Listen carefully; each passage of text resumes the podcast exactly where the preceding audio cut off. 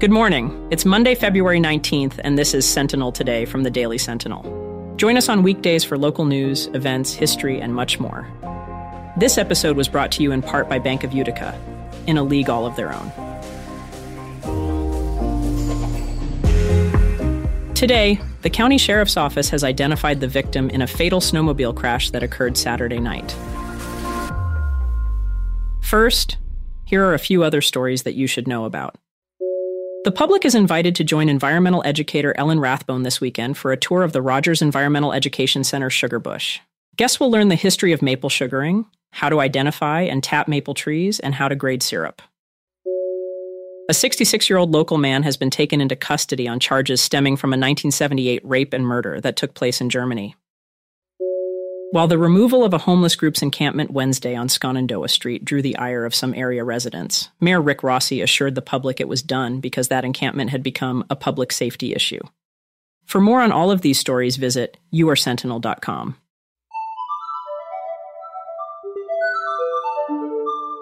Before we begin, a quick message. Hi there, everybody. I'm Joe Kelly. I'm a columnist for the Daily Sentinel, and I'm from the Oneida County History Center. Saturday Globe National News in Color, is now on exhibit at Oneida County History Center. Founded and published in Utica, the Saturday Globe is recognized as the first national newspaper to feature colored illustrations.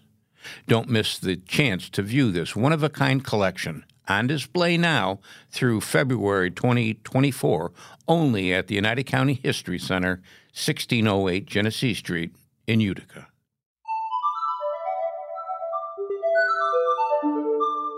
Now, our feature story. In the quiet hours after nightfall, a snowmobile crash claimed the life of 55-year-old Christian Kukowski from Rome. This incident occurred sometime after 8:30 p.m. on Saturday, yet it was only discovered the following morning, underlining the often solitary nature of snowmobiling and the critical hours that can pass unnoticed. The county sheriff's office, led by Sheriff Robert Maciol, shared the details of this unfortunate event. A local homeowner, upon noticing a snowmobile abandoned in a ditch near the intersection of Route 69 and John Street, found Kukowski unresponsive beside the vehicle around 7 a.m. Sunday. This discovery prompted an immediate investigation by the sheriff's snowmobile unit and investigators. The preliminary findings suggest a lone journey turned tragic. Kukowski was navigating westbound along a trail adjacent to Route 69. Upon crossing John Street, his snowmobile descended into a ditch. A collision with a concrete marker ensued, causing the snowmobile to spin, subsequently ejecting Kukowski into a utility pole. The timing of the accident, estimated to have occurred after 8:30 p.m., coincided with snow squalls that plagued the area throughout the night. These conditions are believed to have contributed to the limited visibility and ultimately the crash.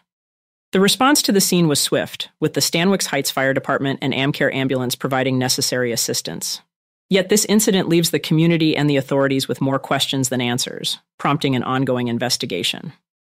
The sheriff's office urges anyone with information to come forward in hopes of piecing together the events leading up to this tragic accident.